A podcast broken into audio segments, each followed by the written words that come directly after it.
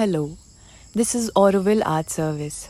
On the occasion of Sri Aurobindo's 150th birth anniversary, we bring to you the readings of his book, The Ideal of Human Unity in Different Languages. मानव एकता का आदर्श युद्ध और आत्मनिर्णय श्री अरविंद अध्याय नौ विश्व साम्राज्य की संभावना।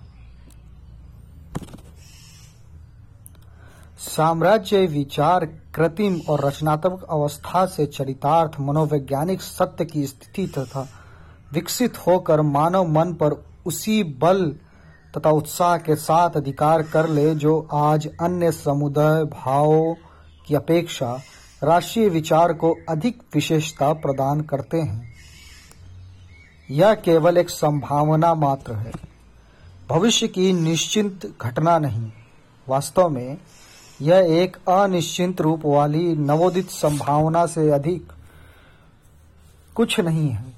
और जब तक यह उस प्रारंभिक अवस्था से बाहर नहीं निकल आती, जिसमें यह राजनीतिज्ञों की अत्यधिक मूर्खता, विशाल जन समुदायों के उग्र आवेशों और पूर्ण स्थापित अहंभावों के आग्रह पूर्वक स्वार्थ की दया पर निर्भर है, तब तक हमें निश्चय ही नहीं हो सकता कि अब भी यह जन्म से ही मृत प्राय नहीं होगी।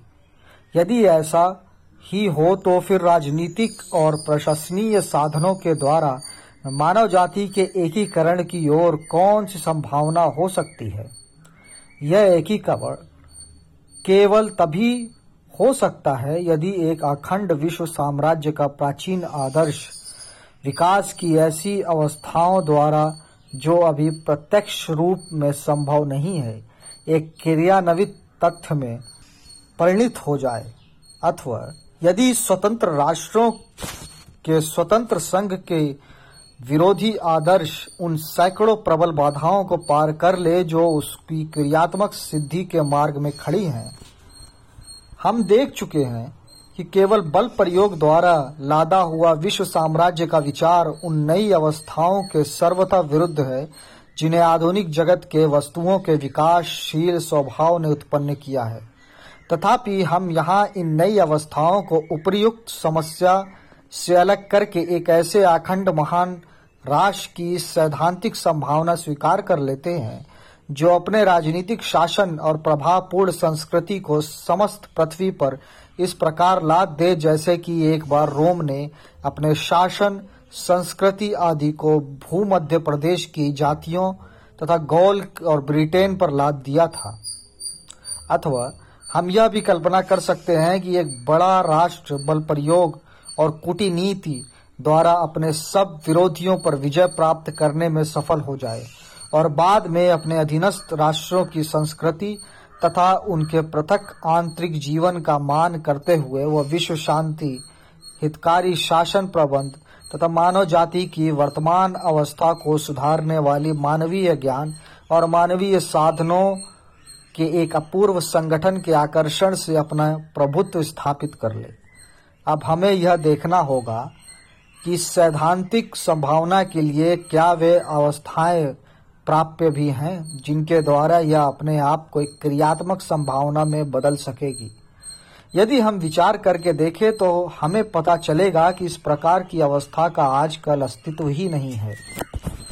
इसके विपरीत, ये सब ऐसे बृहन स्वप्न के पूरे होने का विरोध करती हैं। यह स्वप्न तो केवल उन महान परिवर्तनों द्वारा पूरा हो सकता है जो अभी तक भविष्य के गर्भ में छिपे हुए हैं। प्राय यह माना जाता है कि जिस प्रेरणा ने जर्मनी को संसार के साथ विगत युद्ध में प्रवृत्त किया, उसकी जड़ में साम्राज्य का एक ऐसा ही स्वप्न विद्यमान था। उसके शासकों के मन में इस प्रकार का चेतन आशय इस किस हद तक था, यह संदेहास्पद विषय है। पर यह निश्चिंत है कि यदि यह युद्ध में विजय प्राप्त कर लेता, जैसा कि उसने पहले आशा की थी तो इस प्रकार से उत्पन्न हुई परिस्थिति उसे अनिवार्य रूप से इस महत्तर प्रयत्न की ओर ले जाती, क्योंकि तब उसने एक ऐसे प्रभुतापूर्ण पद का उपयोग किया होता जो विश्व इतिहास के ज्ञात काल में किसी राष्ट्र को अभी तक प्राप्त नहीं हुआ। उसके उद्देश्य, उसकी जाति श्रेष्ठता, उसकी संस्कृति, जीवन व्यवस्था तथा उसके विज्ञान की अपरिमित उत्कृष्टता और संसार को मार्ग दिखाने और उस पर अपनी इच्छा और अपने आदर्शों को लादने का दवी अधिकार, आदि विचार।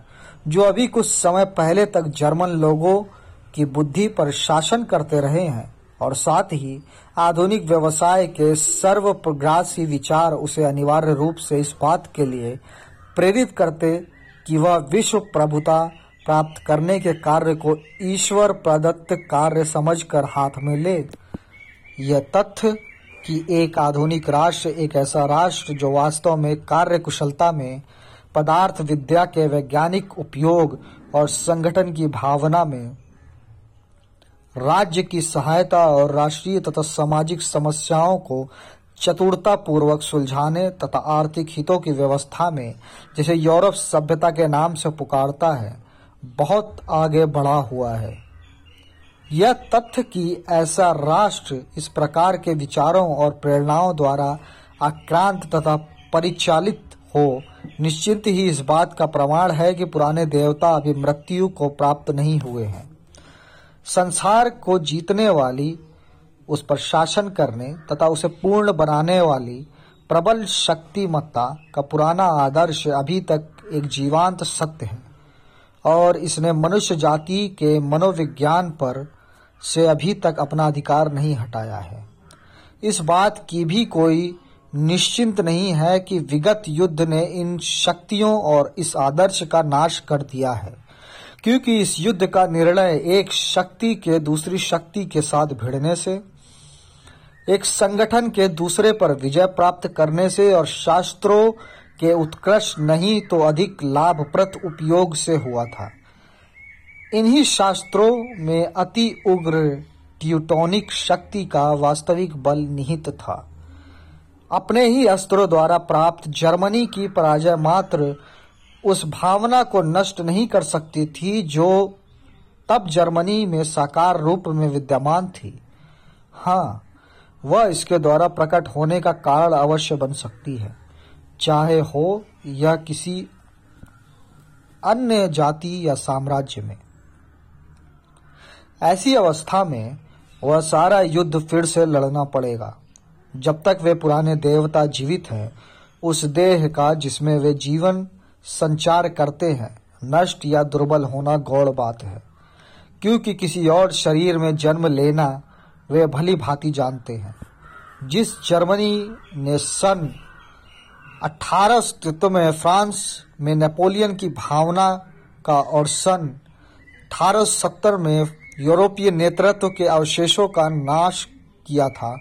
वही जर्मनी उस वस्तु का साकार रूप बन गया जिसने उसे स्वयं नष्ट कर दिया था। यह घटना एक अधिक बड़े परिणाम में आसानी से दोहराई जा सकती है।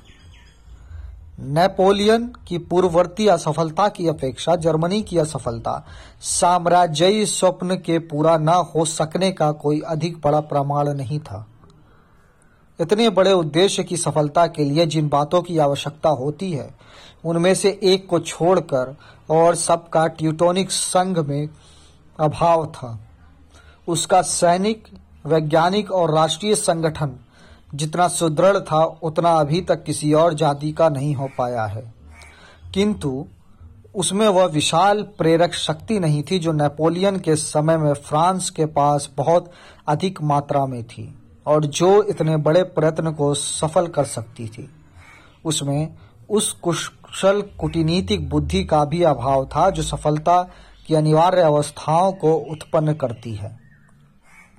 न ही उसमें वह सहायक सामुद्रिक शक्ति थी, जिसकी आवश्यकता विश्व प्रभुत्व पाने के लिए सैनिक श्रेष्ठता से भी अधिक होती है। उसकी भौगोलिक स्थिति भी कुछ ऐसी थी, और साथ ही वह देश चारों ओर से शत्रु देशों से इस प्रकार घिरा हुआ था कि उसे उन सब संकटों का विशेष रूप से सामना करना पड़ता था, जिनका उत्पन्न होना उस अवस्था में अनिवार्य हो जाता है। जबकि समुद्र पर प्राकृतिक शत्रु का प्रभुत्व हो, अति प्रबल जल शक्ति और अति प्रबल स्थल शक्ति के संयोग से ही इतना बड़ा कार्य वास्तविक रूप में संभव हो सकता है। रोम भी कारथाज की श्रेष्ठतर सामुद्रिक शक्ति को नष्ट करने के बाद ही विश्व साम्राज्य जैसी वस्तु के प्राप्त करने की आशा कर सका था। फिर भी जर्मनी के राजनीतिज्ञों ने इस समस्या के विषय में इतना अधिक गलत अनुमान लगाया कि उसने संसार की उस सर्वप्रधान सामुदायिक शक्ति से युद्ध ठान लिया जो उसके शत्रुओं के दल में पहले से मिल चुकी थी। अपने प्रयत्नों को इस एक प्राकृतिक सहज शत्रु के विरुद्ध केंद्रित करने तथा इंग्लैंड के प्रति रूस और फ्रांस के पुराने बैर से लाभ उठाने के स्थान पर उसकी बेढंगी और क्रूर कूटनीति ने पहले से ही इन पुराने शत्रुओं को अपने विरोध में खड़ा कर लिया। इंग्लैंड को अकेला कर देने के स्थान पर वह अपने आप को ही एकाकी कर लेने में सफल हुआ और जिस ढंग से उसने युद्ध शुरू किया तथा उसे चलाया, उसने नैतिक रूप से भी उसे अलग कर दिया तथा इसके कारण ब्रिटिश नाकेबंदी पर द्वारा किया गया स्थूल पृथकत्व पहले से अधिक दृढ़ हो गया। मध्य यूरोप और तुर्की के महान सैनिक केंद्रीकरण के एकांगी प्रयत्न में उसने बिना सोचे समझे उस एकमात्र सामुद्रिक शक्ति को भी अपना शत्रु बना लिया जो उसके पक्ष में हो सकती थी। यह बात संभव है कि साम्राज्य प्राप्ति का यह प्रयत्न विश्व इतिहास में कभी आगे चलकर किसी ऐसे राष्ट्र द्वारा दोहराया जाए जिसे अनुकूल परिस्थितियाँ, स्वभाव और सौभाग्य प्राप्त हो, जैसे कि प्राचीन जगत में रोम को प्राप्त थे, अथवा यह उन राजनीतिज्ञों द्वारा दोहराया जा सकता है, जो आज से अधिक अच्छी परिस्थिति, अधिक अच्छे साधनों तथा अधिक सूक्ष्म कूटनीतिक बुद्धि से संपन्न हो। तो फिर उसकी सफलता के लिए कौन सी अवस्थाएँ आवश्यक होंगी?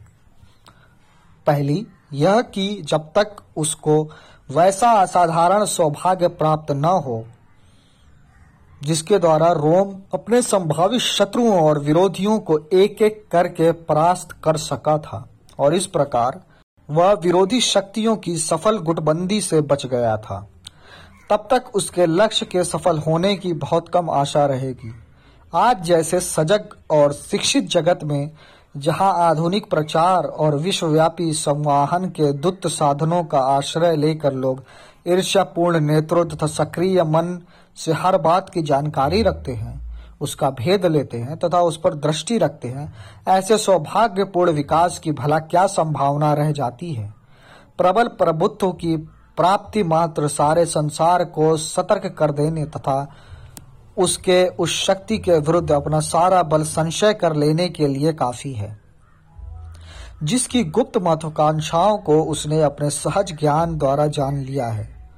इसलिए यह प्रतीत होता है कि ऐसा सौभाग्यपूर्ण अधिकार केवल उसी उन्नतिशील शक्ति को मिल सकता है जो किसी निश्चिंत और प्रत्यक्ष महत्वाकांक्षा द्वारा लोगों की ईर्ष्या को उकसाए बिना अर्धचेतन रूप में इस कार्य को करे। दूसरे यह कार्य अनुकूल घटनाओं के एक ऐसे क्रम से भी संपन्न हो सकता है, जो वंशित लक्ष्य को इतना निकट ले आए कि जो लोग इसमें बाधा डाल सकते हैं, उनके इस संभावनाएँ के प्रति सचेत होने से पहले ही वह उस शक्ति की पहुँच के भीतर हो जाए।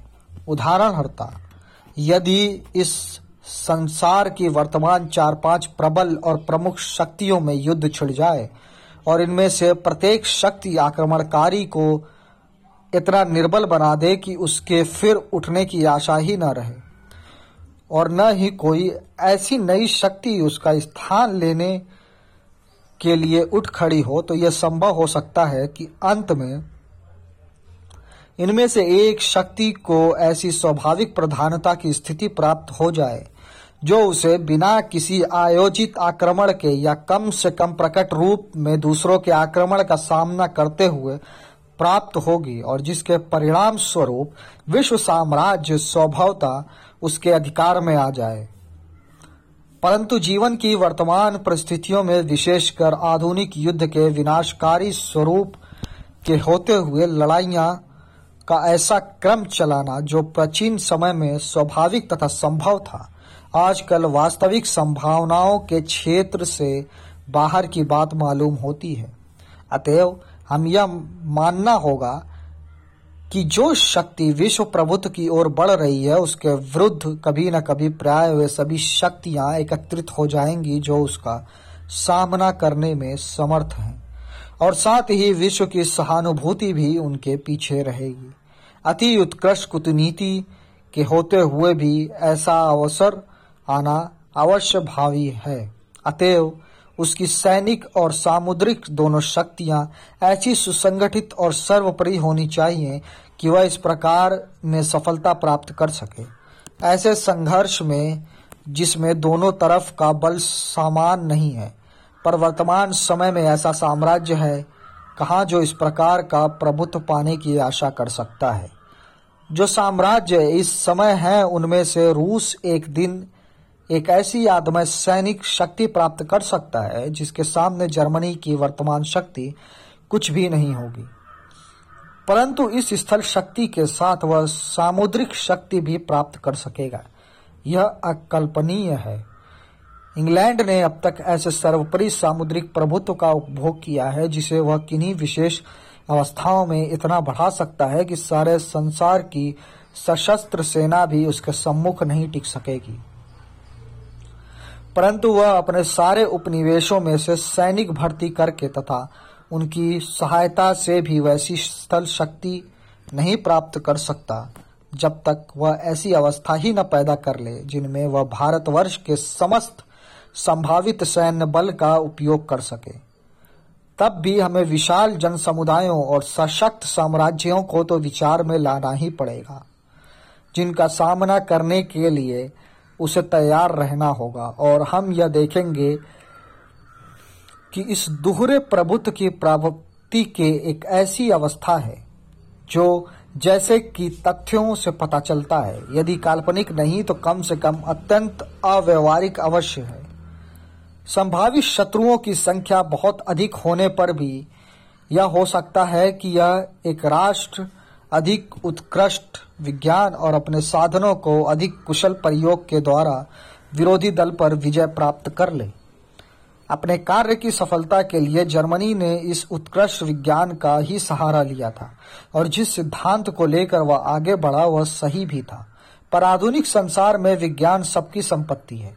एक राष्ट्र इसमें इस प्रकार आगे बढ़ जाए कि दूसरे उससे कम से कम शुरू में पीछे रह जाएँ तो जैसा कि अनुभव हमें बताता है, उनको यदि थोड़ा समय मिले और एक शक्तिशाली दल पहली चोट में नष्ट हो भी नहीं सकता तो उन्हें खोई हुई शक्ति शीघ्र ही प्राप्त हो सकती है, अथवा बचाव के ऐसे साधन तो विकसित किए ही जा सकते हैं, जो शत्रु पक्षों को लाभ के प्रभाव अथवा उनके सामुदायिक बचाव अतएव में हमें यह तो स्वीकार करना ही पड़ेगा। कि एक महत्वाकांक्षी राष्ट्र या साम्राज्य यदि सफलता प्राप्त करना चाहता है तो उसे ऐसे नए विज्ञान और नए अनुसंधानों को उन्नत करना चाहिए जिनका पता अभी दूसरों को नहीं है। इस प्रकार वह अधिक बड़े जन समुदायों पर कुछ वैसे ही प्रभुत्व की स्थिति प्राप्त कर लेगा, जैसी कॉर्टेस और पिजारो ने एस्टैक्स और पुरवीनियस पर प्राप्त की थी।